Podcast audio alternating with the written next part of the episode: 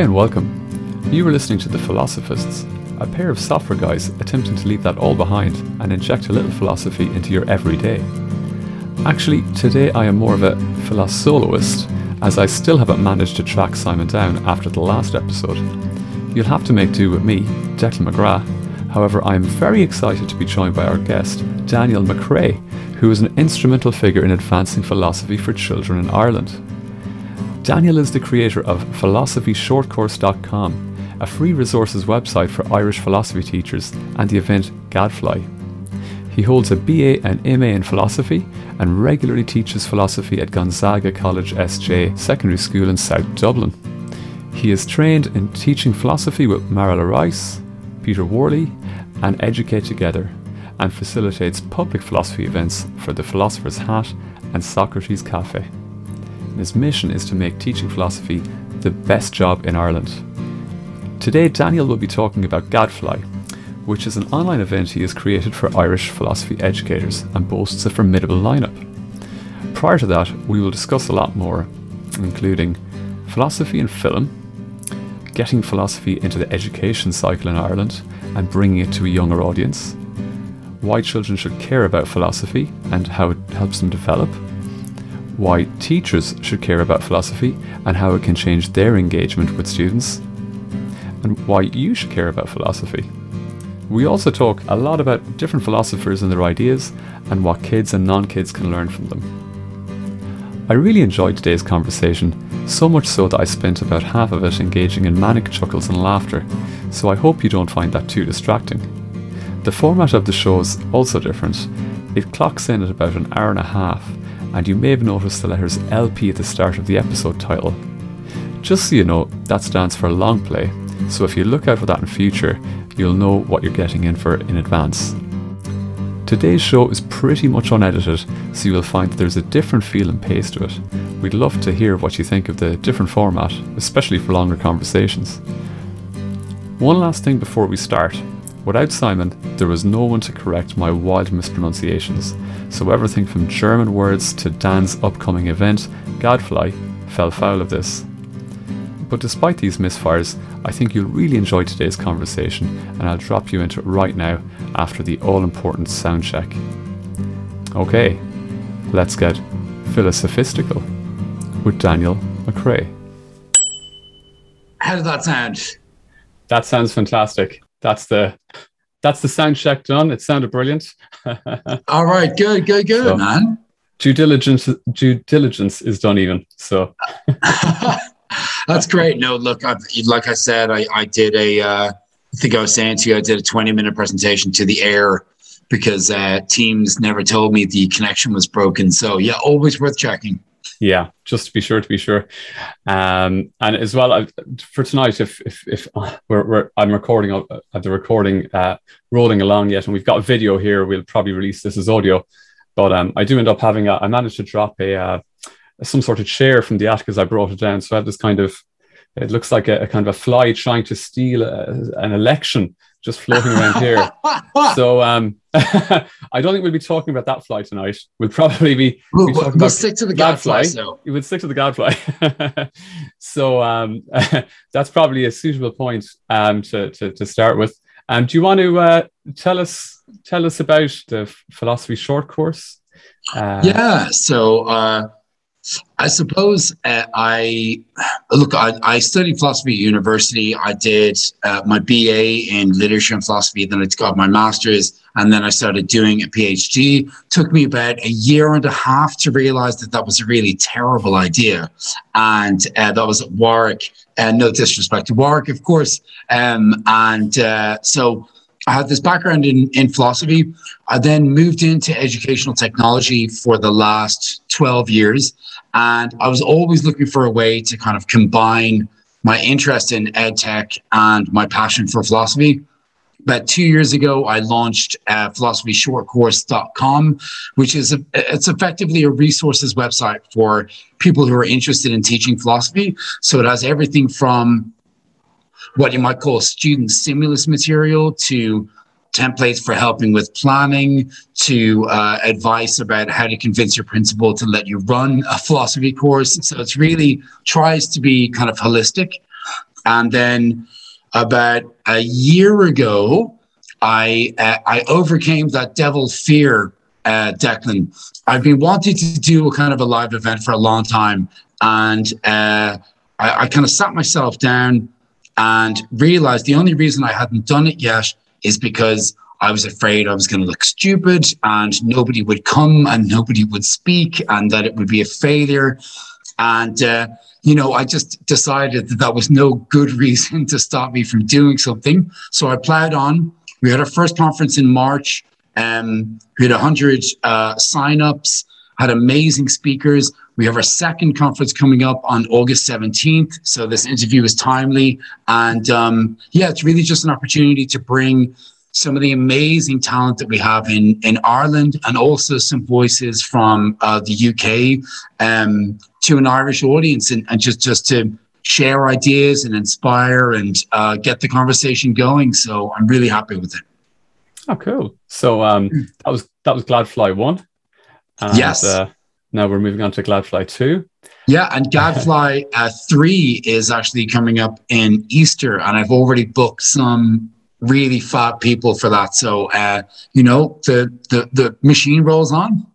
Oh, fantastic. So, um, I suppose a lot of people listening, they have the various levels of um, familiarity with philosophy. So, I think if we if we work in from the the name of the event, Gladfly, um, what what is that all about? Sure. So the gadfly is a uh, a metaphor from um, the apology. Uh, basically, it's a metaphor for what uh, philosophy is and what's how Socrates saw himself. So Socrates was one of these characters who was probably a bit of a pain to deal with.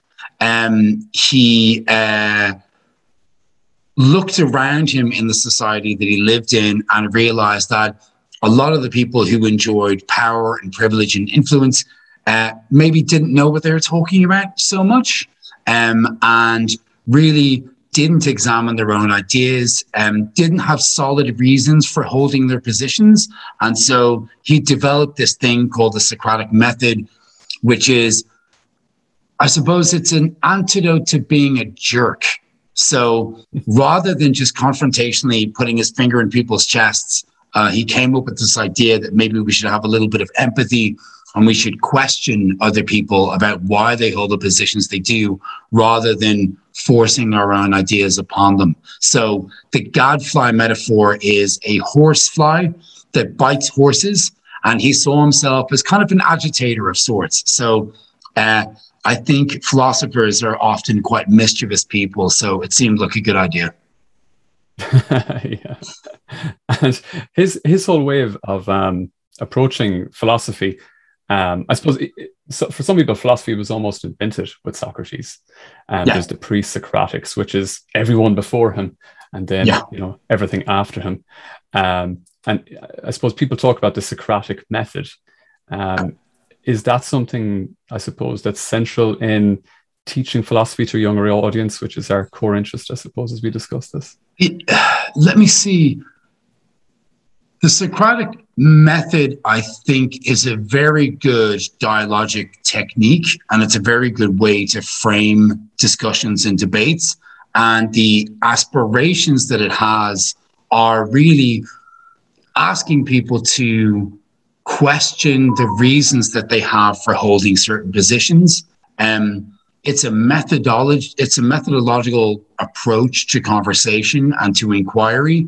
Um, it is useful in classrooms, and it's something that, as a maybe a fan of the history of philosophy, I feel people should know about. But it's not it's not central. I mean, you can certainly do philosophy without using the Socratic method, let's say. Yeah, yeah, absolutely. So it it could be overplayed to say that it was central central. yes, yeah, yeah, yeah. And look, I mean, we all know what happened to him. Uh, you know, he was he was he was forced to drink hemlock by the state because he just antagonized too many people. And anybody who's had to deal with the philosopher at a dinner party uh, really could probably empathize maybe more with the leaders of the state than with Socrates himself. We can be a bit annoying. Hopefully, in a good way. I think um, there was just one word you mentioned there was a dialogic. Just do you, do you want to explain that, um, what that is, and Sure. So um, maybe we could contrast it with um, a more didactic approach. So a dialogic approach is uh, uh, it's it's a pedagogical approach or a, an approach based in in teaching methodology where you engage in you start off from a position of, of empathy with the person that you're arguing with or against um, and it is a a method of dialoguing with somebody who may hold positions that are opposite to you um, in a way that's mutually respectful, that allows you to form what we call a community of inquiry. Um, so rather than being the top down uh, know it all who transfers uh, his, his great knowledge to the other person he's talking with, it's really a discursive technique to co discover some truth. Um, and what I like about it is that at its core, it has this idea of intellectual humility. So you, are familiar with the phrase "wisest is he who uh, knows he knows nothing at all." Um, the dialogic uh, method really has um, humility at its core. Let's have a conversation about this. Tell me where you're coming from. Maybe I'm going to learn something I didn't know. Um, and so that's a very appealing approach. I think it's non non confrontational, even though it did result in the first instance in death. Which is interesting when you move from non-confrontational confrontation. Yeah.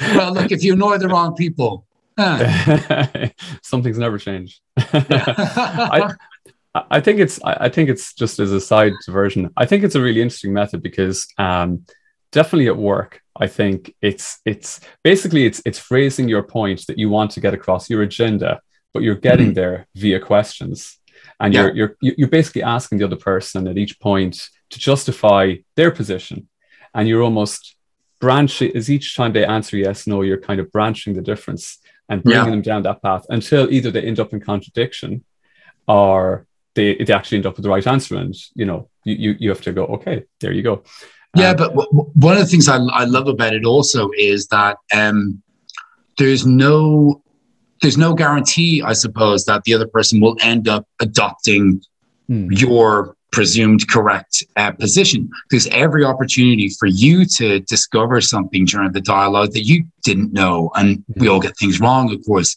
So I like the humility of it, where uh, you start from a place where you genuinely want to have a dialogue with someone, a two way exchange of ideas.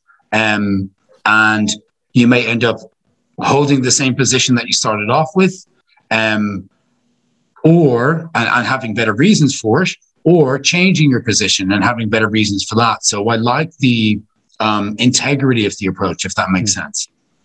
Yeah, absolutely. It's, it, and it's much easier to back down from asking a question than it is yeah. to back down from making a very firm statement.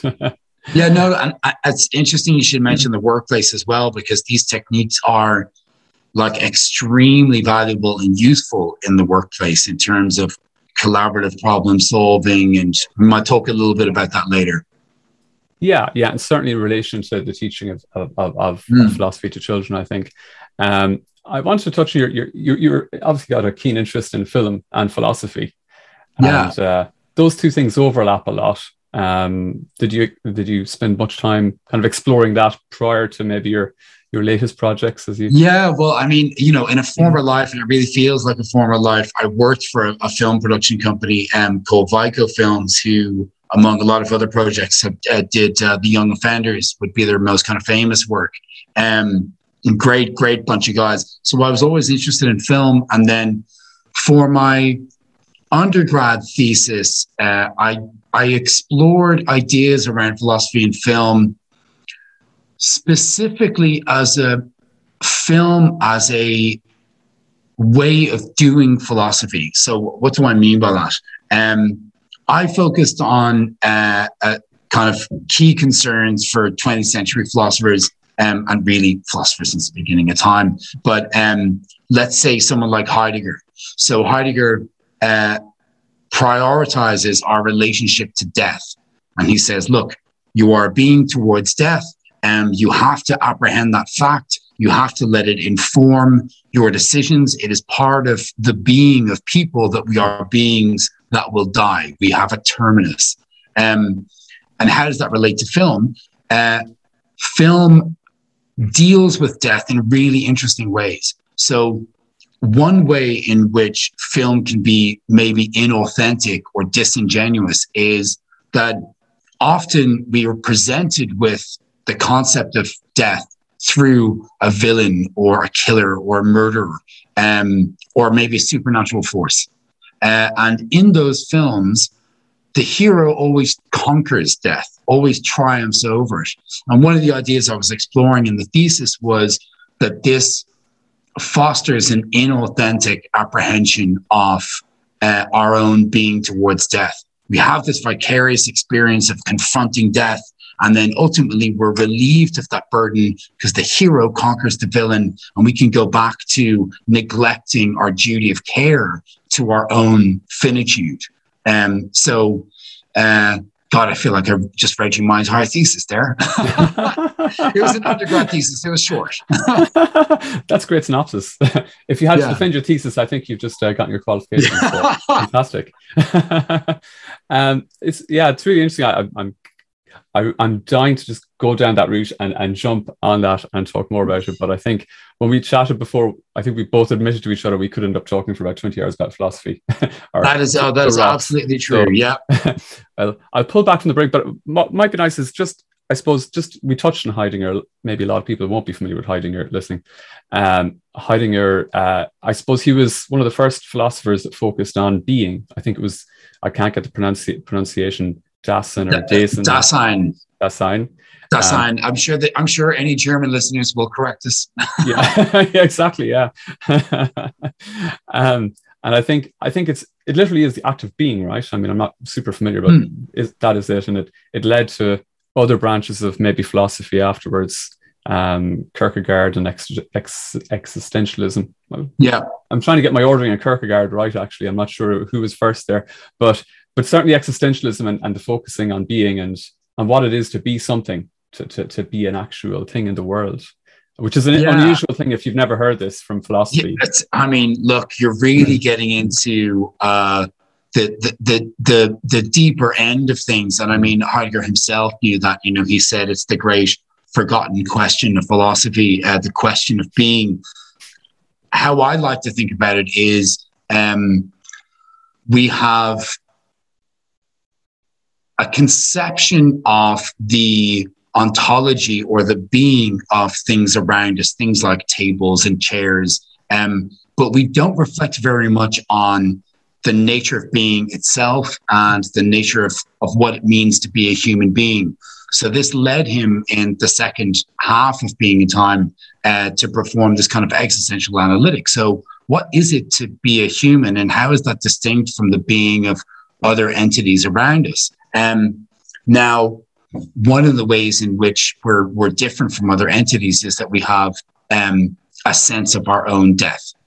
So that is one way in which we're distinct from tables, chairs, perhaps even animals. Um, other aspects that he explored in, in, in that book would be um, we're kind of equiprimordially constituted as being with. So what does that mean? Um, it means that no man is an island. Um, part of being human is to be in a relationship to others. And there is a sense of a duty of care to those others implicit in that definition of being.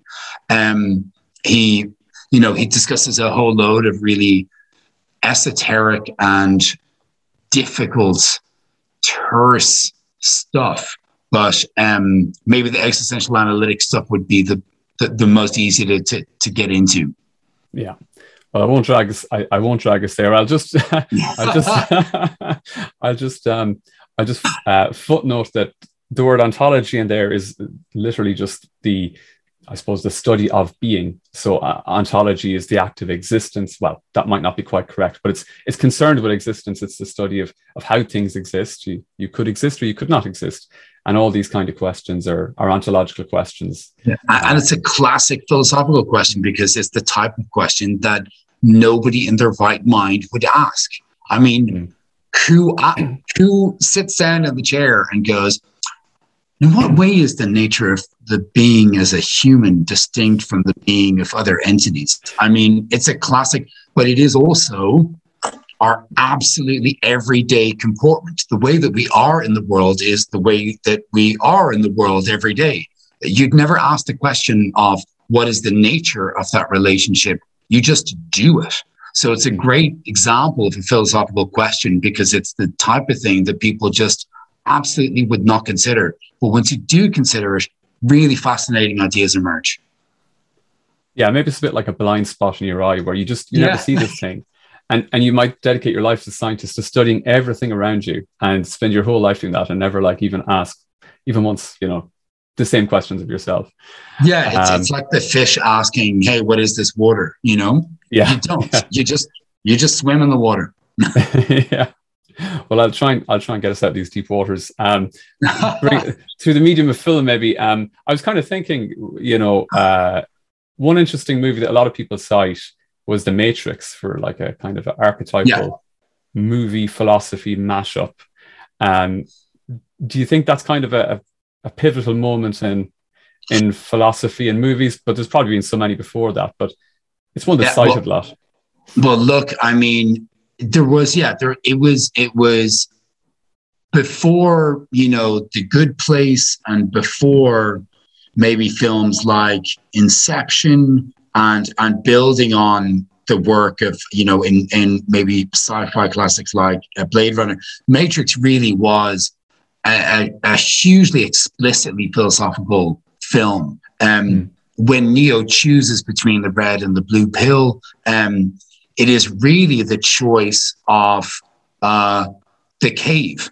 Do you want to remain in comfort but ignorance, or do you want to step into something that might be new and scary and undermine your whole understanding of the world around you? So, do you want to stay in the cave looking at the shadows? Or do you want to step out of the cave and see what the hell there is to see out there? And that metaphor is so simply and beautifully put in the film.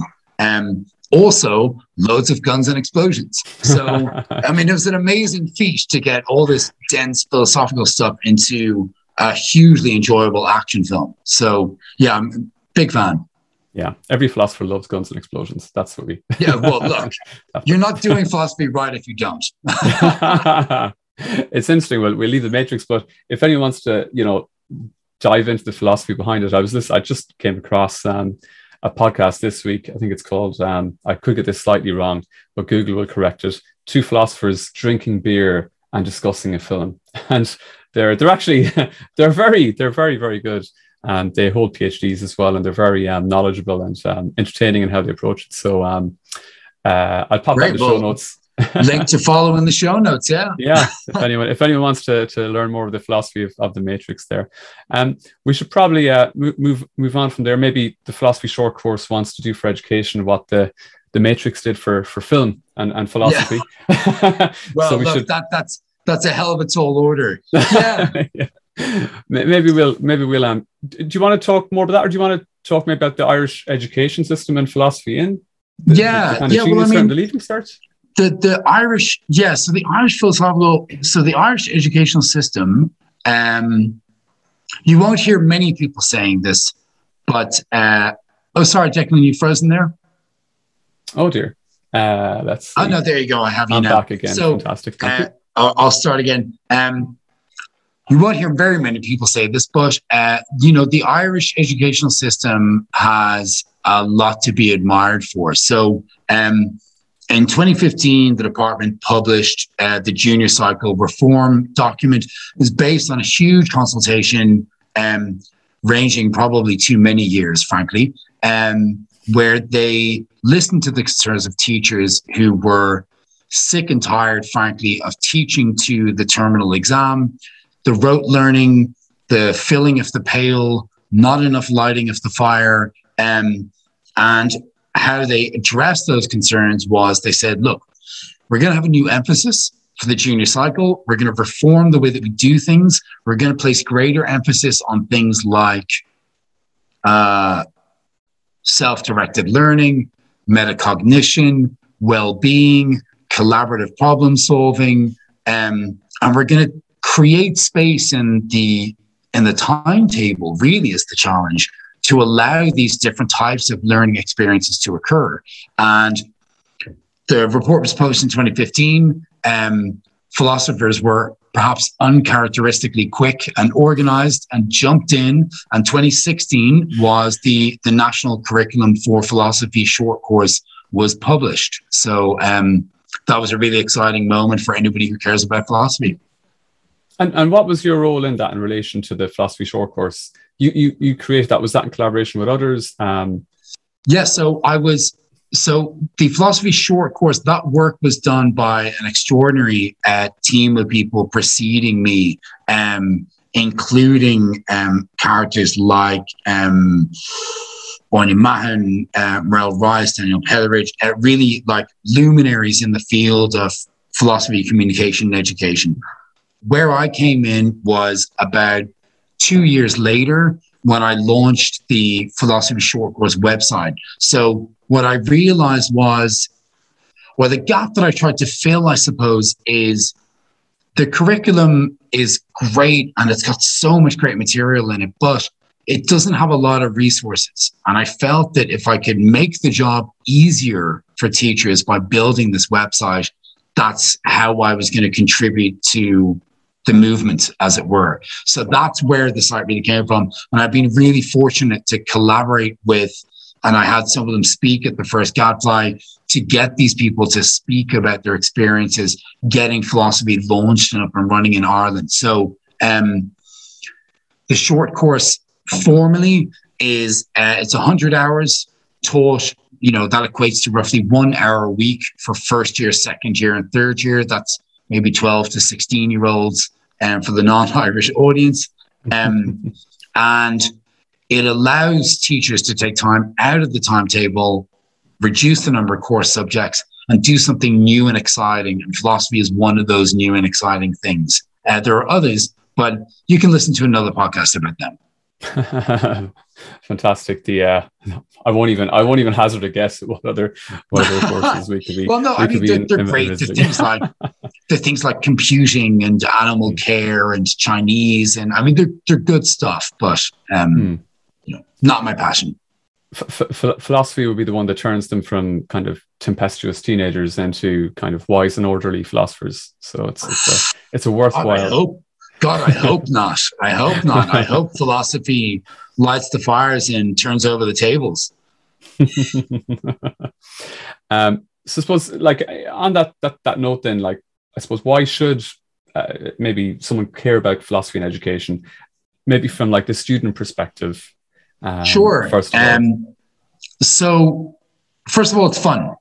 So you will have fun in the philosophy classes. It's not a DOS, but it's engaging. You'll explore new ideas that you're not allowed to anywhere uh, else. And when I say not allowed to, I mean really not allowed to. So the types of conversations that you have in a philosophy class are, um, you know, they're dangerous ideas and they have to be handled carefully, but they're exciting just for that reason. Um, I suppose the second, maybe more pragmatic reason would be, you know, the World Economic Forum released this uh, list of, of you know top 20 skills um, for employees in 2025 and it really reads like the learning outcomes off of philosophy class. So um, the top 10 skills and i have them here because um, i often bring this up from the world economic forum um, analytic thinking uh, active learning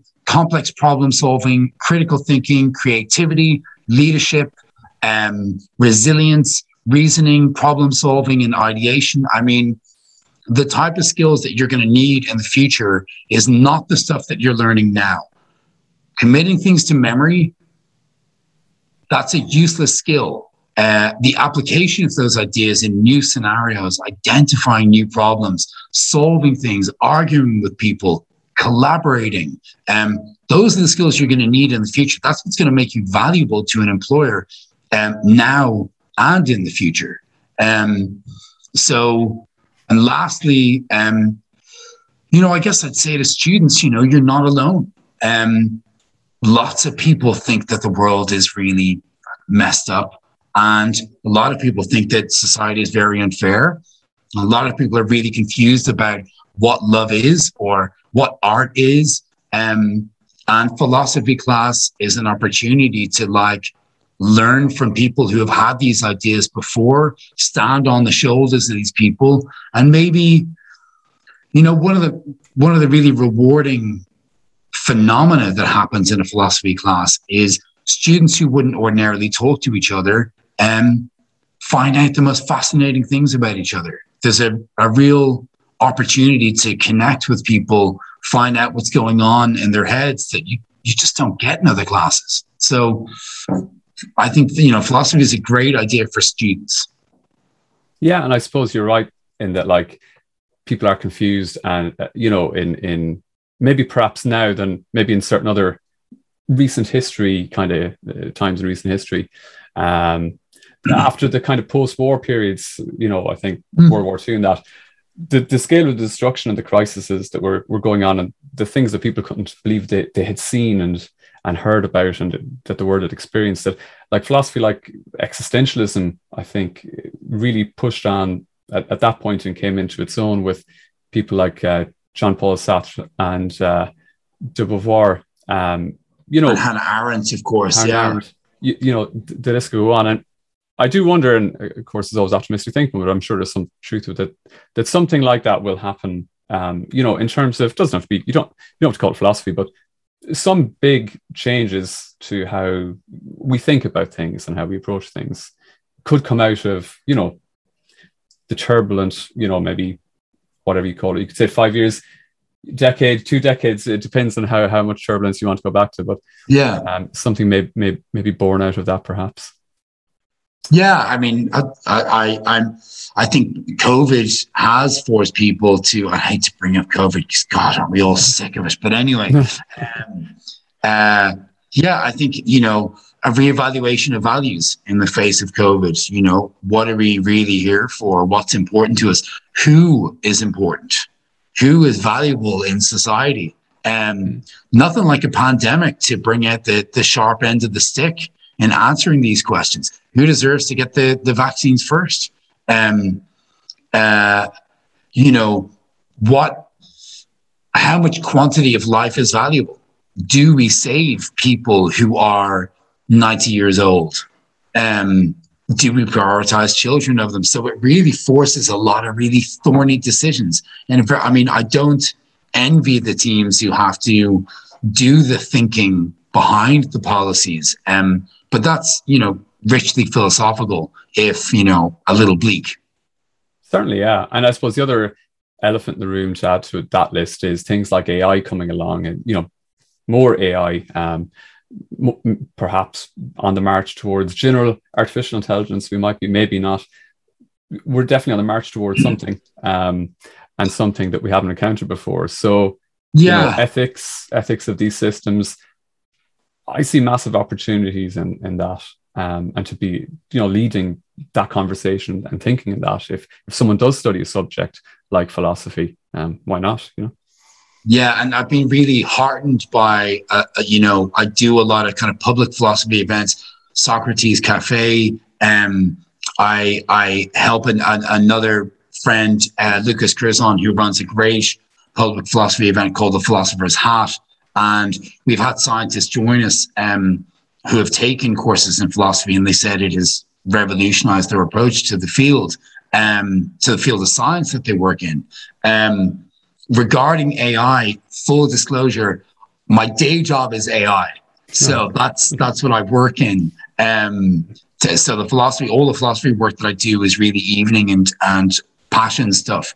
Uh, the the thing that uh, pays for all these fancy light fixtures here is uh, is is AI. So, what would I say about it in defense? Uh, I guess what I'd say is that it is like many things. It's a tool. So it can be used, you know, benevolently, or it can be used in a, in a, in a careless way and thoughtlessly. Um, my own field is AI in education.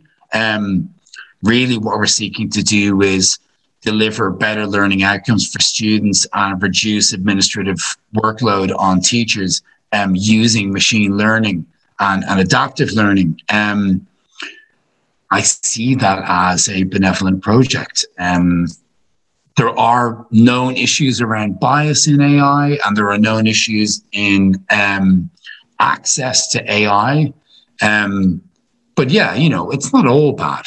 Definitely, not at all. and it's in, it's interesting just to, to give a more a concrete example following off that is is when we do talk about those biases in AI, like maybe so an example would be that the data has a more prevalent, you know, uh, members of a certain population. Yeah. So the data is just more tuned for a certain population. And then when it encounters minorities, it's going to find that it can't deal with that as well. And we, we'll get very sidetracked if we go into all the, the problems of that. But you could bring all the different philosophical tools in on that and approaches. Yeah. You could bring in existentialism and start to say, well, let's look at it from, you know, the person's perspective, first of all. What is it like being that mm. minority? What is it like them? So one of the examples I think was um, water water taps, water fountains in a bathroom that work on certain color skin, but not others.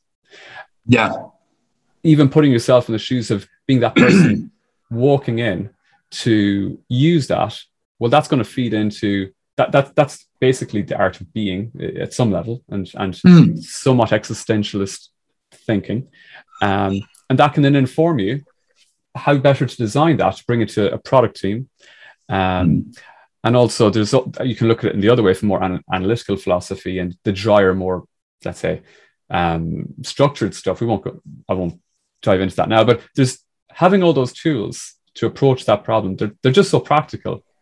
Um, yeah, and, and much more a, than people think. it's a nice, you know, it's a nice reminder as well that you can be enthralled to the idea that your solution design is so logical and objective and codified and binary that of course it exists in its own universe quite distinct from the real world of everyday people. Um, but the skin color is a fantastic example. Um, why is it that uh, ai has such problems recognizing different skin tones? Because there is no design uh, out of context. There's always a hermeneutic element to any work that we do, no matter how seemingly mathematical or logical or scientific it is. Um, and being cognizant of the impact of our own hermeneutics on the work that we do in AI is something that, um, you know, it's becoming more and more known as an issue in the industry and, and is something a, a lot of people are spending a lot of time trying to figure out. And, and just on the word hermeneutics there, I guess it's it's similar to interpretation, interpreting mm. something in its context. So often used, I suppose, with with scholars of of ancient texts, mm. they try to to position themselves in that moment in time, thousands of years ago or whatever it was, or it could be hundreds of years ago or 50 years ago, but mm-hmm. to to get the, the sense of of the surrounds, because the meaning will change depending on those surrounds. And and and, and that's what you're saying, the herme- hermeneutics there. I, I yeah, think. yeah. And, and being aware of your own, you know, your own baggage you bring to the table. Uh, there is no objective I. Uh, you know, we are again back to ontology you know the nature of being a human is that we bring ourselves with us wherever we go uh, unfortunately oh well maybe fortunately as well it's a paradox it's a paradox um, so we've established that that students would be would be foolish not to study the subject we know what's in it for the students um, anyone listening to this um, that, that has children will be pushing them down this route. Any children listening to this will definitely be jumping at the bit to study the subject. What would be in it for teachers? Uh, so teachers, right? Teachers, teachers, teachers. Teachers was the ones who drove the reform for the junior cycle. Because as I said, they didn't sign up to fill the pail or fill the bucket or whatever that metaphor is. They they signed up to light the fire. And that's what happens in philosophy classes. Um, go to one, uh, try and run one. Go to my site, download a lesson plan about some area that you find interesting. It might be philosophy of science, it might be ethics, it might be philosophy of art, philosophy of sport. Try and run a, a, a class uh, in philosophy, and you'll find yourself having the most engaging and exciting and inspiring interactions with your students um, that you ordinarily might, you know, happen upon once a lucky Friday when you take the the, the foot off the the pedal to get, you know, the facts in for the terminal exam or whatever assessment you've set them coming up. That that occasional Friday when you take your foot off the pedal and you really explore the fundamental ideas in the subject that you love, um, those interactions are the core of philosophy classes. You can do philosophy in any other class. If you're questioning fundamental ideas, if you're having exciting conversations, if you're fostering independent learning, that's the philosophical edge to your classes. Having a dedicated class for philosophy just puts that front and center, those beautiful moments of engagement. That's what philosophy classes can create. Yeah, I think it's it's probably it's, it's very impactful that way, and cert- mm. certainly can be done right. Um, I think it's kind of like sometimes you think back moments of your life, maybe like a, a holiday or a moment mm. in a holiday or, or, or a moment in your experience. And the one that jumps out at you, you just have this clear, you can picture the moment, you know, being in that restaurant or on that beach. And at the time, you probably didn't pay that much attention. It just mm. seemed like that. And for some reason, this moment sticks out with you, and you're trying to figure out why does this moment stick out and resonate with me? But this other much better on paper holiday seems seems to be should have been more better. And I think there is something like that to philosophy that it does. It, it is surprisingly um, impactful. And I, I don't know what a I don't know what a 15 you know our 13 year old me or 17 year old me would have thought of it um but you know i guess that experiment's hard to run but i definitely think it's it's a great experiment to run for for for someone in that that age these days for sure yeah i mean they're already asking the questions themselves you know they're already you know we talk about the rebelliousness of, of teenagers um they're questioning the nature of authority that is something that philosophers have done time immemorial and have wrestled with and struggled with and given birth to social movements through um, that's what teenagers do. Uh, they don't like being told what to do. They don't. They want to know why do you have the authority to tell me what to do. Um, they're falling in love. They, it's confusing. I mean, Jesus, I still find it confusing. I'm, I'm 41 years old now, exactly. Um, you know, they're they're grappling with these questions anyway. Uh, to bring them into the class and to create a space. Really, it's a thinking space that you're creating for them in the class. It's hugely rewarding. Yeah, fantastic. Um, on that note, then teaching of children, what is mm. what is different when it comes to teaching children, or maybe even uh, I suppose first of all, you deal do you deal with a range of ages? I think you, you, it was the whole secondary. Yeah, range. so it's so it's it's the core focus of the website is really 12 to 16 and the short course the official one is that age group but there's a huge cohort of, of researchers and active teachers working in in primary school um, what are the differences uh, one might be you shouldn't think that you're doing less sophisticated work because it's being presented in a simpler way. I think that's a mistake. So if you're working with young students, you might use more games and interactivity and visual stimuli. and you might assign less reading. But if you're talking to a six year old and you're saying to them, okay, so what animal would make the best disco dancer or accountant. If they consider your question, ask you to clarify what you mean, give you an answer, give you reasons for that answer, listen to the other kids' answers respectfully, learn from the other kids, question the other kids about their reasons. I mean, you're there. You know, that is the work. That is that is the, you know, deeply important skill. You're creating a community of inquiry. Yes, it's about bloody does Batman beat Superman? Yes, it's about hand puppets. Yes, it's about picture books that are deceptively complex, actually. Um, there's really rich stuff in picture books. Um, but if you're getting that work done, philosophy is happening. And you know, you've done your job at, at any age level. So there's there's amazing work being done at, primary level in Ireland also. Um, one of my one of my uh, presenters at Gadfly Two works exactly in this area, so I'm really looking forward to to hear what she has to say. Uh, uh, Dr. Lucy Elvis out of NUIG. So uh, with the older kids, I suppose it is thematically you might explore things like um, racial inequality you might explore things like um, the foundations of authority. You might explore things like the nature of education, um, different tone, different emphasis, maybe more mature concepts and ideas, but the same philosophical principle. Um, you know, as long as the method is happening, doesn't really matter what you're talking about. Yeah, and, and this this also can be used for after school clubs as well. It, you know, yeah, uh, as well, isn't it?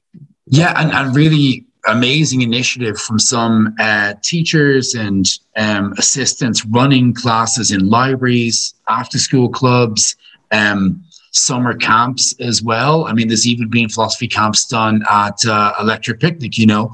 Um, so yeah, and and hats off to them for the initiative of of, of taking it up. But um, you don't need much. You need a few core ideas. You need some skills in how to lead the class in an inquiry, and uh, you need a space where you can talk freely. Um, it's not uh, materials heavy.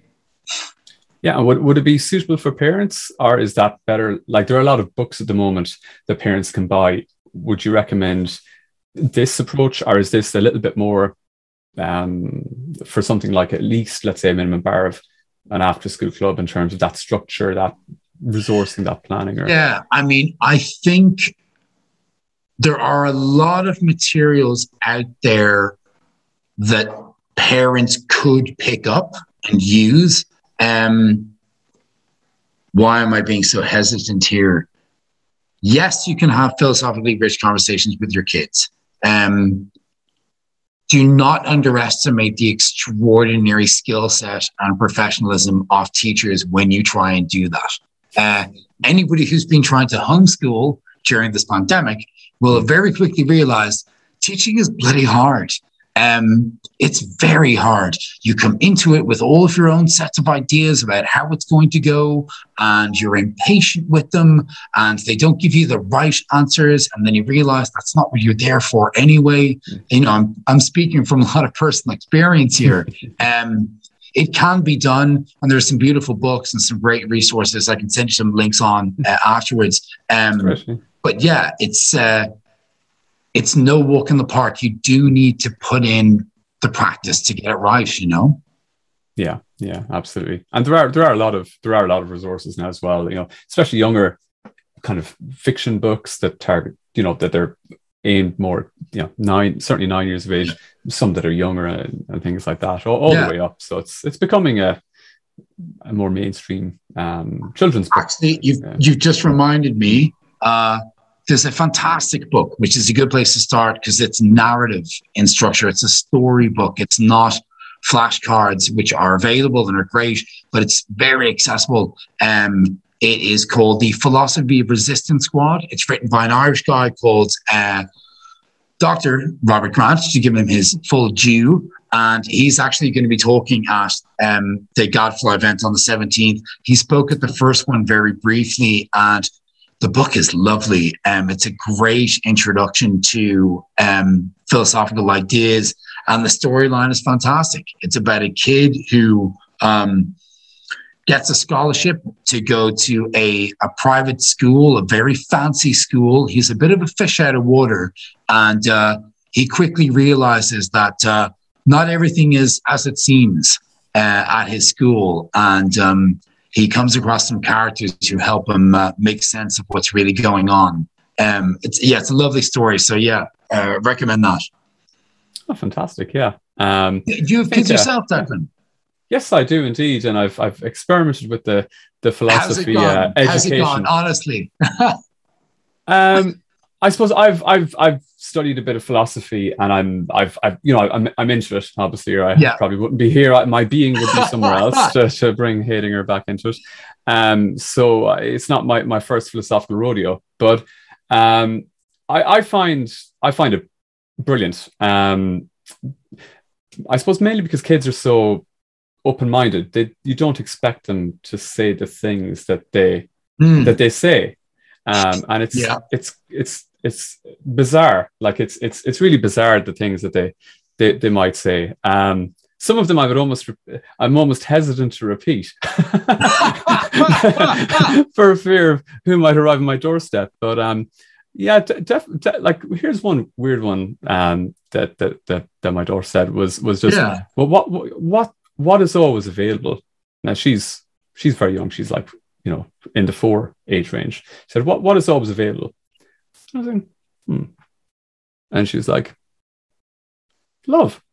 And i was just like the abstract language going on in there and obviously really I, I, I, and, and then there was a big hug. Fantastic. And i was in tears. You know i was like ah that's sweet. You know that, that was only a few minutes before we did this so i was, I was bored. no that, that bit's slightly embellished but no no and it's but they do they do kind of just they're very open you know as you said cog- cognizantly. They're not they're not and i think that's to your point of you're not doing less sophisticated stuff you can i think sophisticated often means abstraction where can mm. someone take something from the specifics of the real world generalize it up and either repackage that out as, as a, a new kind of phrase like that that's quite quite interesting mm. um, or or to apply it in a different way or just to hold it in the abstract even in their head and you you, you know you can't see into, into that they can do that. Like kids can can do that. Yeah. we, that i think is where where where things get interesting and where philosophy can be particularly powerful. And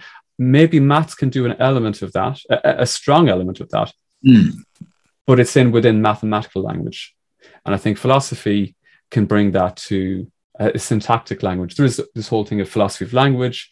Um, mm and kids of language going around in their head and they've got ways of thinking and it just it, it stretches those i think. And and it's like anything the younger you can do this kind of thing the better right? I mean you know it, it just to you know for interest and development and and fun and all these things. So yeah. Yeah uh, I, I, you know i find it's you know i find it you might know what i mean by this phrase uh, but I, it's difficult to get out of your own way. Um, mm when you're yeah. dealing with with kids, you know, to to to have that ability to kind of stand back and let the things unfold and let them get confused and let them contradict each other and um yeah to not step in as the parent and correct the course and reframe things and make sure that they get the right conclusion because that's really your role as a parent and um, when you try and split yourself you know, I can do it with strangers. And, uh, you know, I, I, teach sometimes at Gonzaga and I, I love it. Um, but with your own kids, you know, I'm just thinking about it now. Yeah, you have that tension, whereas a parent, you're supposed to guide them to the right answer. And that's really not what you're supposed to be doing in uh, in philosophy, I suppose. yeah, maybe. Yeah, yeah, definitely times. I think I think a big part is framing. I think like the act of of parenting often, not to get too sidetracked in this, but the act of parenting, um, one massive tool is framing. So um, just just giving them context to see what happened. So um, let's say they were playing in a soccer match and you know things didn't go well, and they're okay. like, oh well, they come off and they might feel good, you know. Um, you know, if you frame it in that, like, well, you know, your own, you know, you did well, you you you showed, you know, all the good attributes that you you know that we could list out, um, and even if even if they didn't, you know, you still tried tried well, tried hard, and and the big thing is, and I think this is a great thing from the Stoics, who kind of a group of philosophers that that ran around similar time to to, to Socrates, mm. um, um, or maybe just after predominantly, but uh, you know they they always said, well, I, I think they could almost you could sum up their motto as almost it could always get worse, right? Yeah, and, yeah. you know. Uh, and, and you like sometimes I might say something that might sound crazy. I might say, well, look, it's better than you know getting injured, right? I mean, because yeah. then you, you won't be able to play soccer for maybe you know a week, weeks, months, and and then you know I don't think there's anything wrong with saying, well, you know that will happen someday. I mean, it's not just a, an abstract thing. Yeah. Everyone that does this gets injured um, at some point. Now, it doesn't have to be, you know, yeah, uh, career ending, career ending, even for a philosopher. But but then they will one day get that injury, and the framing, even though it's quite long term, they will remember that you you said that, and it, yeah. it's amazing when you when you land in a bad situation, having been prepared for it, compared to landing in a bad situation. I think there's a world of difference, and framing is everything. I think. I just think it's it's half the act of parenting, art of parenting. Act might be more appropriate. Um, yes, that, well, you are assuming a role, so yeah, yeah. So, no, that's um, that's really beautifully put, um, Declan. Yeah, no, I like that. I yeah, I really like that. Um, I I tend to to talk about look, know the things that you can control and the things that you can't. You can't control if you win the game. You can't control.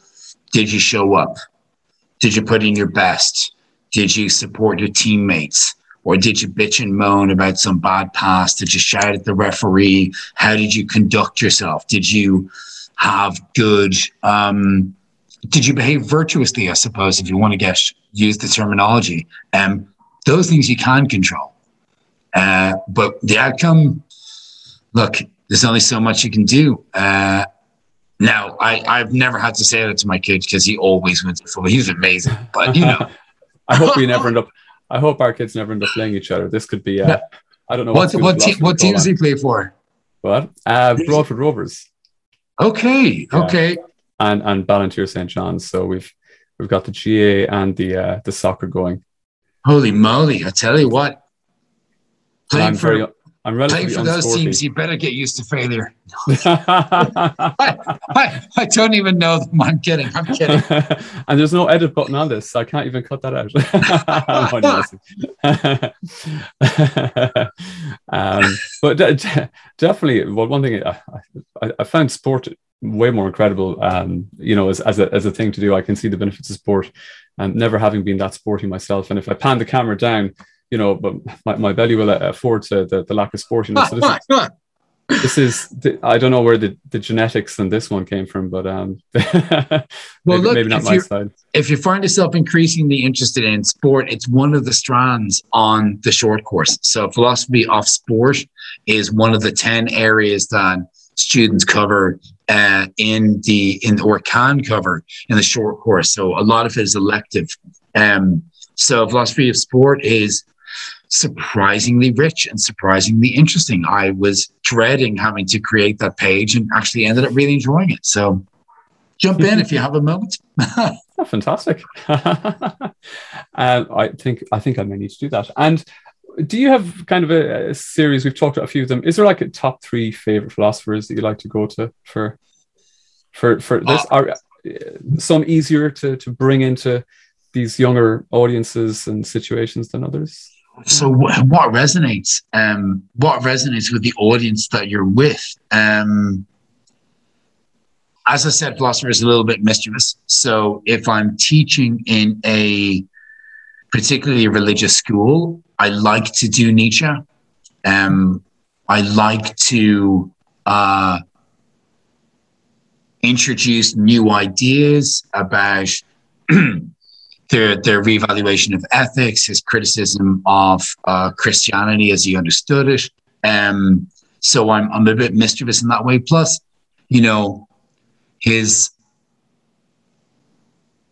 aphorisms are so profoundly insightful um, and and short that they can really be presented quickly and they're like lightning rods for for action. So I find Nietzsche to be a great thinker for the age group that I work with. Um, as Simone de Beauvoir, uh, we've already spoken about her um, in terms of the extent to which gender identity is a performative act and what it is to be a woman and how that's distinct from what it is to be a man. Um, I, I would love to bring in Heidegger, but it's just there's so many hills to climb before you can get into them that I wouldn't I wouldn't do it to them.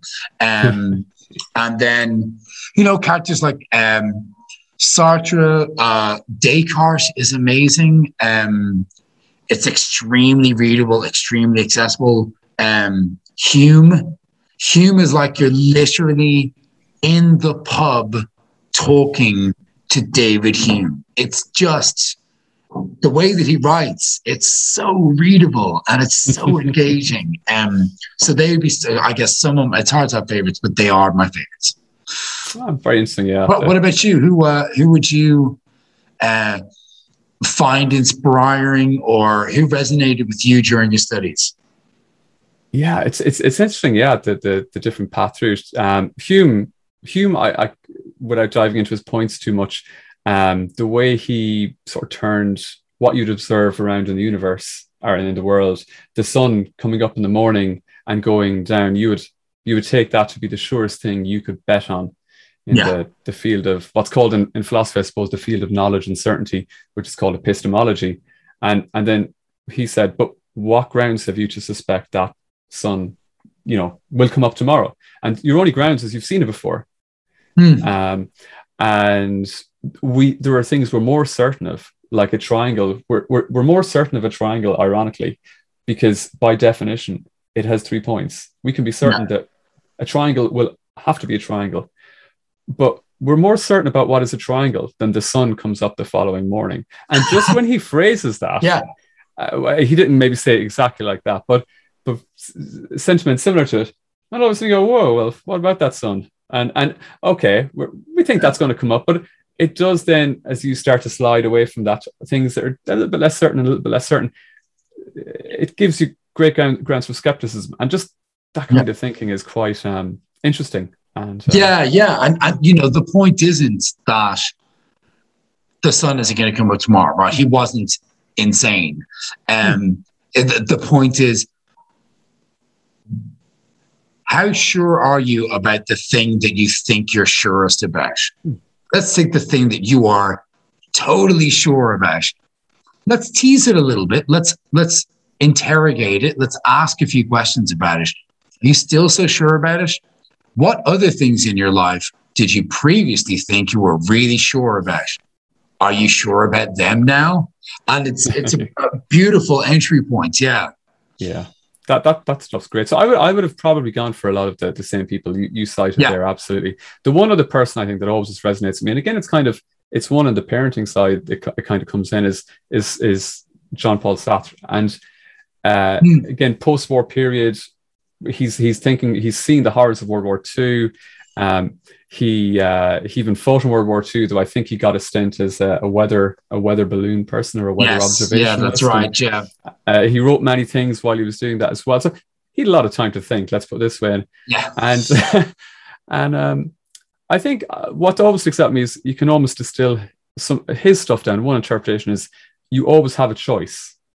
Yeah, and we may feel that you know we may feel hopeless about uh, it could be anything from climate change to, to certain certain things in COVID or or vaccine hesitancy or people's attitudes, politics, you name it.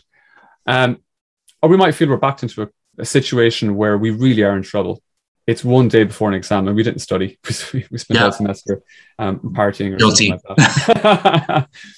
um, but you know, or, you might find that you, you, you know, again on a, on a, on a sports pitch that you just can't do this. But mm. you, you know, but then it, it, that brand of existentialism, when you when you look into it and, and, and study it, he, he he he forces upon you the fact that you always have a choice. Yeah. You may feel hopeless, but you, you still have a choice. And that is what you have as an agent. And I think that's just a very powerful idea. And people, but say, it's, it's what it is, is it's hmm. terrifying. Hmm. Uh, it's, it's a yeah. terrifying idea because uh, it, yeah. it, it really holds you to account for continuing to choose the thing that you've said you don't want to. You know, I think of the dead end job, uh, the loveless marriage, the facing up to the fact that fear is the thing that's, you know, um, fear of knowing how free you are, uh, you know, keeps you stuck in the patterns. And in a way, you know, what I was speaking about earlier, you know, getting over my own stupid fear to run the conference and um, realizing that you're kind of a prisoner of lots of things that maybe you hadn't considered. And actually, you do have a lot of freedom. And it is ultimately you to whom you are accountable. You can choose your your essence, you know, who you want to be in life. You really do have a lot of choice. Um, and it's it's dishonest to deny yourself that choice. Uh, so suck it up and get on with it and realize and accept you've chosen it or change it up. yeah, that's a good way to put it. And I have to say, at the same time, uh, if I leaned on any any of the schools of of, of philosophy uh, in that respect, I I I put myself down as a determinist. So then you can ask, how, do, I, ah, how do I reconcile those two things? And we, we end up talking about paradoxes for for many hours. oh, hours. no, okay. well, so determinism is so easy to to understand. Free will in the face of determinism is really it's yeah. very awkward. Yeah, so. it is. I, I, think I think we'll save that one for the future. that sounds good to me. yeah, absolutely. We, I, I, didn't spend all the semester partying. I, I did do a little bit of pre-planning. We, we, we both did um, chatting prior to this. So um, I do have I do have a couple of sections which I think I, I will put in reserve for the future. Um, one, okay. one, one I mightn't though um, is on uh, Critchley. If I got the name right, did yes. did you want to drop Critchley in? Um, yeah, I mean, I I profess ignorance. yeah, no. So why did why do I want to talk about Critchley? So Simon Critchley is a philosopher, and I suppose he is a, a his phraseology is really inspirational to me. So people often say, um, you know, why did you get into philosophy or why do why would you bother? Um, and he has this beautiful, very short passage, and it's not like his most well-known piece by any means, but it really resonated with me. He said that look, when you go to university, people will say science begins in wonder or philosophy begins in wonder at the world around you. And it's all very lofty and nice. Um, and what I love about Critchley is he says that, look, philosophy is born of one of two types of disappointment. So there is disappointment with the world around you, the inequity that you see, the problems that you see, and that broadly is political disappointment. And then there is disappointment with whatever metaphysical story you've been told about the nature of the universe or who your God is or what the creator is. And that is religious disappointment. And he said, um, those are the real avenues into philosophy. When you look around the world that you see and wonder how have some things gone seemingly so wrong and persist for so long, that is the disappointment that drives political philosophy. And then the disappointment with the stories, you know, you're told about how the universe works and your role and your place in it and your relationship to the creator. Disappointment with that is really the beginning of philosophy of religion and moral philosophy and, and so many epistemology and so many other branches. Um, and I always thought that formulation, it just really resonated with me. Um, disappointment is the uh, is the parent of philosophy. It's not wonder. It's not really love of wisdom. Is it really love of wisdom? Not so sure it is. I think he's. I think Critchley's right. I think it's actually a disappointment. So. on that on, on that cheery note oh, I think I start needing to remind myself of phrases like "What is always available, love," and try to cheer myself yes, up now. Well, what is always a daddy? Daddy is always available, especially when you're working. yeah, there's a blockade uh, in this, this office uh, stu- makeshift studio door that, that no one is breaking down unless it's the I don't know the FBI or something. The arrest warrant will need to be sent. that is very interesting about Critchley. I, I I have zero exposure to Critchley. It sounds like he would be good friends with Schopenhauer, um, in in the sense of Schopenhauer. Also, I suppose so. Um, the dark forces in the world, um, yeah, to want to a better word. Um, I don't know if there's any tie between them, or um, yeah, you know what? I I I I don't know hmm. of his debt to to, to hmm. Schopenhauer. Um, I do know that he's kind of an annoyingly cool dude. I think he plays in a band, or he also writes children's books, or he also, um, you know, does extreme sports or something. There's something about him where I was like, oh God, you're really gifted in philosophy, and you do this other stuff as well. So, um, I can't quite recall it now, but yeah, that was that was what I was left with. I'm looking forward to the album. You know, disappointment. yeah, yeah, yeah. He's like, oh, he also sometimes plays bass on with the Who when they have reunion tours. It's something really appalling. Fantastic. I'm disgusted. um, what I might do is I'm I'm conscious. I want to talk about the event for sure, and. Um, we're oh, coming up. we have just hit around the, the, hour mark. I know we've brought it in before. I'd like to tie it together, and we'll see then if we've time at the end. We, we, may return to to some you know some of the other um, few questions we had. But I'd love to talk about the event. Um, sure. It's next week. It's yeah. Two. What we've already talked about it. Um, do you want to say about the the lineup? Um, anything that you haven't talked about? You mentioned. Oh my God! So the lineup, Declan as as as rich as the ocean is deep. Um, the lineup that I have for it is like I I really have to pinch myself when I think about the the, the people that I've been able to contact and, and bring for both events. Really, um, I'll focus on the second. Uh, we're starting off with Stephen Law. So Stephen Law is the author of no less than three books on the national curriculum. Um, he is the editor of Philosophy Journal Think. He is um, the author of the book Believing Bullshit. And he is um, just an extraordinary clear writer, does amazing materials. He's going to be talking about religion, philosophy of religion, and philosophy, how those things relate. Uh, we're going to hear from, um, so he's our keynote. Um, really happy to get him, I have to say. Um, uh, also delighted to have uh, Dr. Lucy Elvis from NUIG. She's going to be talking about philosophy of art. Uh, she's just done a philosophy in the community project in schools all around art, which is a collaboration with artists. Um, really interested to hear about that project. Um, I have a good friend of mine, uh, Lucas Curzon. Uh, Lucas runs the Philosopher's Hat Philosophy is typically a very dusty, dry, boring, seat bound activity. Not so for him. He's going to be talking, um, his session is called Thinking with Hands. So it's all about how you can use the body while doing philosophy. Something I never did in my entire career in philosophy. It was always sitting down, uh, sometimes lying down. So I'm really interested to hear about physicality plays into his ideas.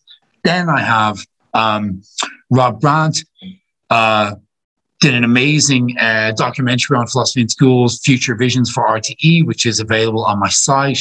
Thank you again, Rob, for that. Uh, and also broadcast on RTE2. He's the author of the Philosophy Resistance Squad. Um, he is going to be talking about um,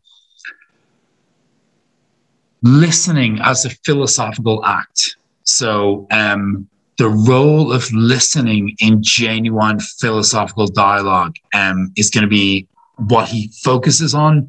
Um, we are going to have um, Karen McMahon from um, Educate Together. She's the secretary of their Ethical Education Network.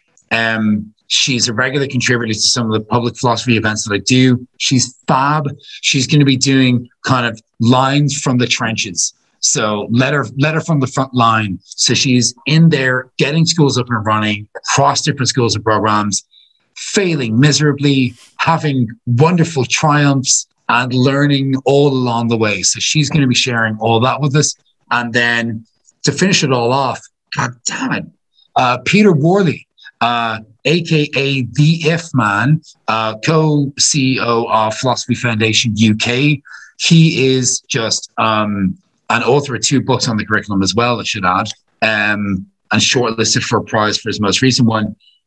Extraordinary career in philosophy for children. Uh, he is a master facilitator. He runs training sessions in um, philosophy facilitation uh, out of the UK. You can take them remotely. Um, he is going to be leading. So this is again, you know, one of those guys who's like really good at philosophy, but also plays in a band. He also writes music, but what he's going to be doing for us is um, he's going to be leading an inquiry with uh, 20 people at the conference. And we're going to get everybody to go else to go dark. And he will lead an inquiry. And then during the inquiry, he's going to live comment on the techniques that he's using. Then afterwards, in real time, he's going to deliver his own analysis and assessment of his uh, facilitation. So he's going to tell us how to do it. He's going to do it. He's going to tell us what he's doing while he's doing it. Then he's going to tell us what he just did. So, an amazing way to finish out the day. So, I'm so excited. That, that sounds like kind of a theatrical performance. It's almost like you're getting a, I mean, a theater experience. I mean, it's it's really something. I've I've I've trained with them before, and also Marelle Rice in Ireland who runs CPD here, and the two of them, it is a performance. It's really just a pleasure to to to to behold, uh, and all of this, Declan, for ten euros. Yeah, am, I, am I crazy? I guess I am. Incredible. yeah, it, it is very wallet friendly. Um, yeah, it, yeah. I think that's a fantastic thing, though. Just you know t- that it is affordable for people to to to, mm. to, to attend this.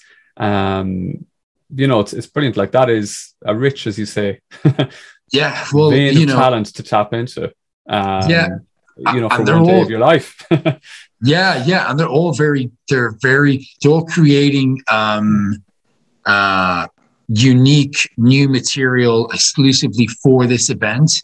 So, which I'm really bowled over by because frankly, they'd be well within the rights to warm up some half baked deck from a few years ago, you know, for uh, you know, for for the notice that I gave them, and and you know, it's a small event, but they've all created uh, material fresh for the for the conference. So uh, yeah, I'm just honored. I'm I'm delighted to be able to have them. Fantastic. Really, really is. Yeah. Yeah. It's a great, yeah. great lineup. Uh, I saw it unfold on Twitter as you announced. Ah, very and, good. Uh, no, you're very yeah. good. Uh, thanks for getting in touch, man. I really appreciate it. So, um, yeah, I'm psyched. I'm really, you know, a little bit nervous as well, but I'm, yeah, really excited. It, it looks like good nerves uh, from where I'm sitting. So yeah, yeah. Well, look, I'm full of juice, so I'm yeah. I'm ready to to bring them on and get out of the way yeah, it's the, it's the scrappy do nerves. You know, let me out, let him out. You know, it's, uh, exactly. it's, it's, good stuff. um, you do have a competition, I think I saw as I trolled yes. Twitter. If you want yes, to let, I, let I do. So actually, I have copy of so um, Jennifer Horgan is uh, AKA the Irish Examiner's secret teacher. So she's been tweeting as the secret teacher Ireland for the last kind of two plus years. And um, oh, she's amazing. You know, she's um, such a passionate teacher, a great writer. She's written a book basically uh, called Oh Captain, My Captain, a reference to both uh, the poem and the Robin Williams film, who is seven years dead uh, today, I read on Twitter. But her book is um, all about a kind of a new vision for educational reform in Ireland. The question to win a signed copy is what one change would you make to the educational system that you're in? So if that's Ireland, the Irish one, and if it's abroad, what's the one thing that you would change? Um, and she'll be picking the winner and announcing it. And um, I'll give you a little bit of a, a scoop uh, we might be hearing more from uh, from Jennifer at uh, the next uh, Gadfly event. She does. Uh, she's compiling a course in philosophy and film um, right now, so that's a passion for her as well. So I knew there was something about her I liked. that's brilliant. Yeah. Wow. um, yeah. The the film philosophy overlap is strong there between you. Yeah. Yeah. Well, you know, it's a visual medium. It's mm. so it's it's emotionally evocative. It's visually engaging, and done right, it can be genuinely moving and profound. I mean, film is, you know, the medium of our times uh, in some respects, and it's hugely powerful. So, um, you know, I would have read, you know, uh, a lot of Cavell on cinema, and anyway, look, she the, the, course I'm sure she's doing is amazing, and I can't wait to uh, to see her on on the event.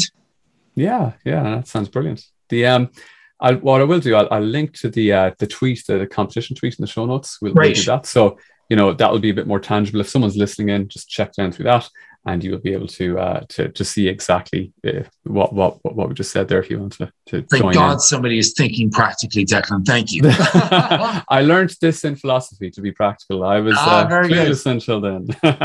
Theory and praxis. There you go. Um, the, the the the event though definitely it's it, it is it's it's just incredible in terms of the lineup and I'm sure it'll be absolutely amazing. So I can't recommend people enough. And um, certainly that you know to, to go there that it will definitely uh, be in the show notes. the yeah, yeah. Well, th- thank you so much. So, uh, no, look.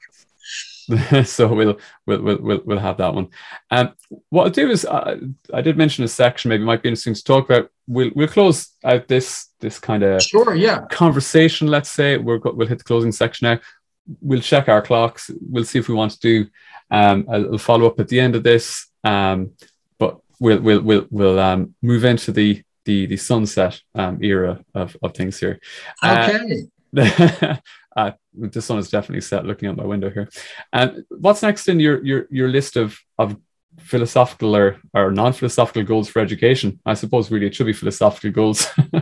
yes, um, yes. So God, next on my list, I mean, you know, I've got the side and I'm running a conference every three months. Um look, and again, this is kind of a, a, a bit of an insight uh, for you that I haven't shared.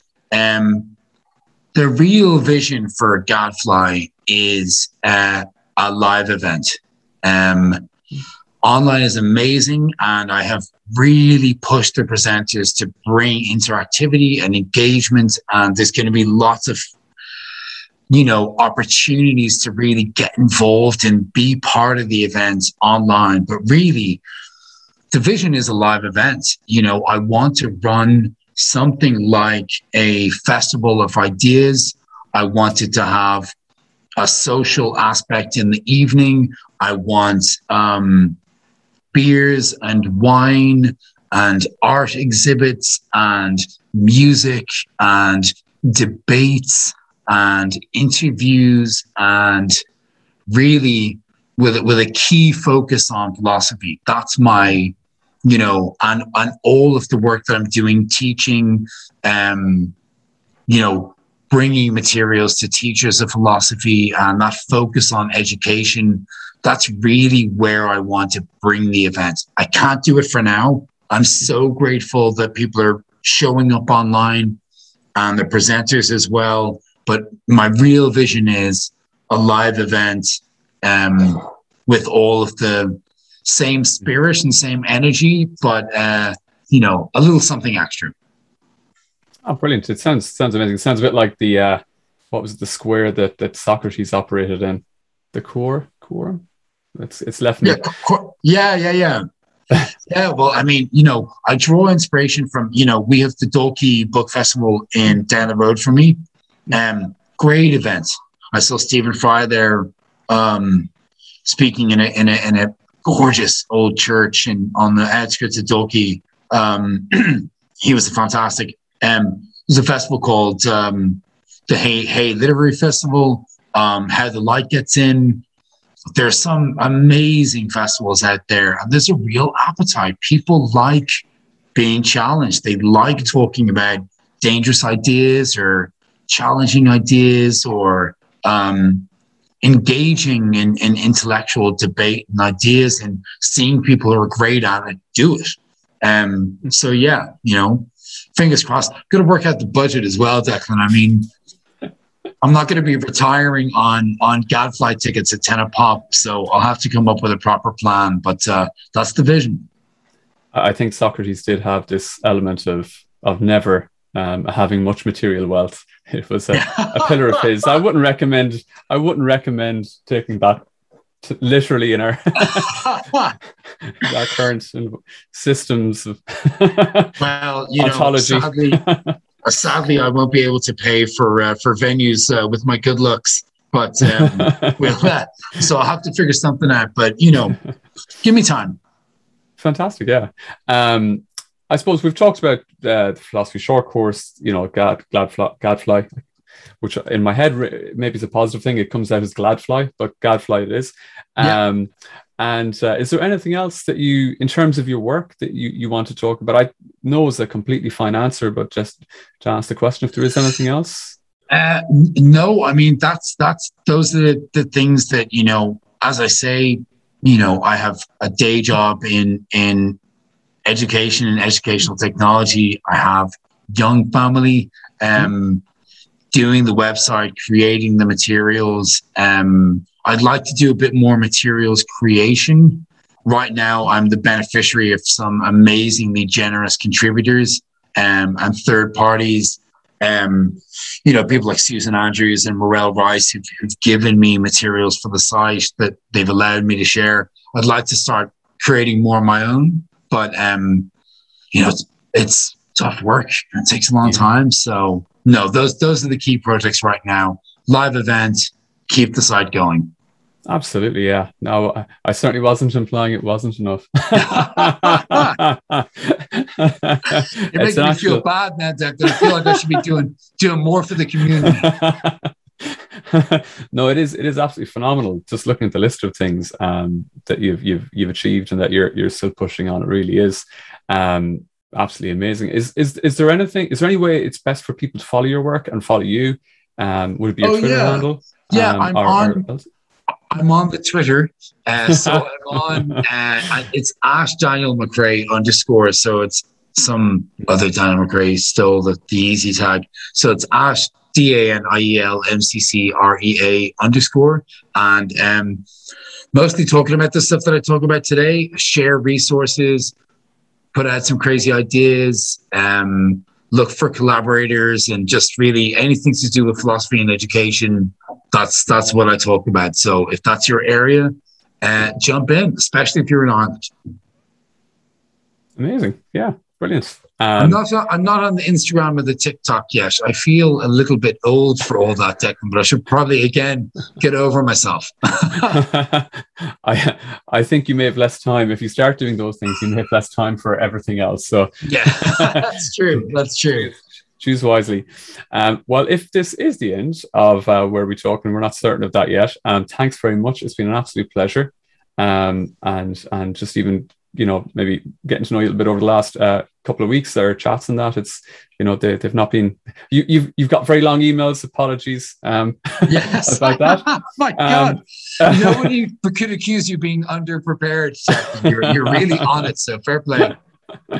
Um thanks very much. You're very generous with your time and all that. So if this is to be the end for now thank you very much Dan you're very welcome Declan. Cheers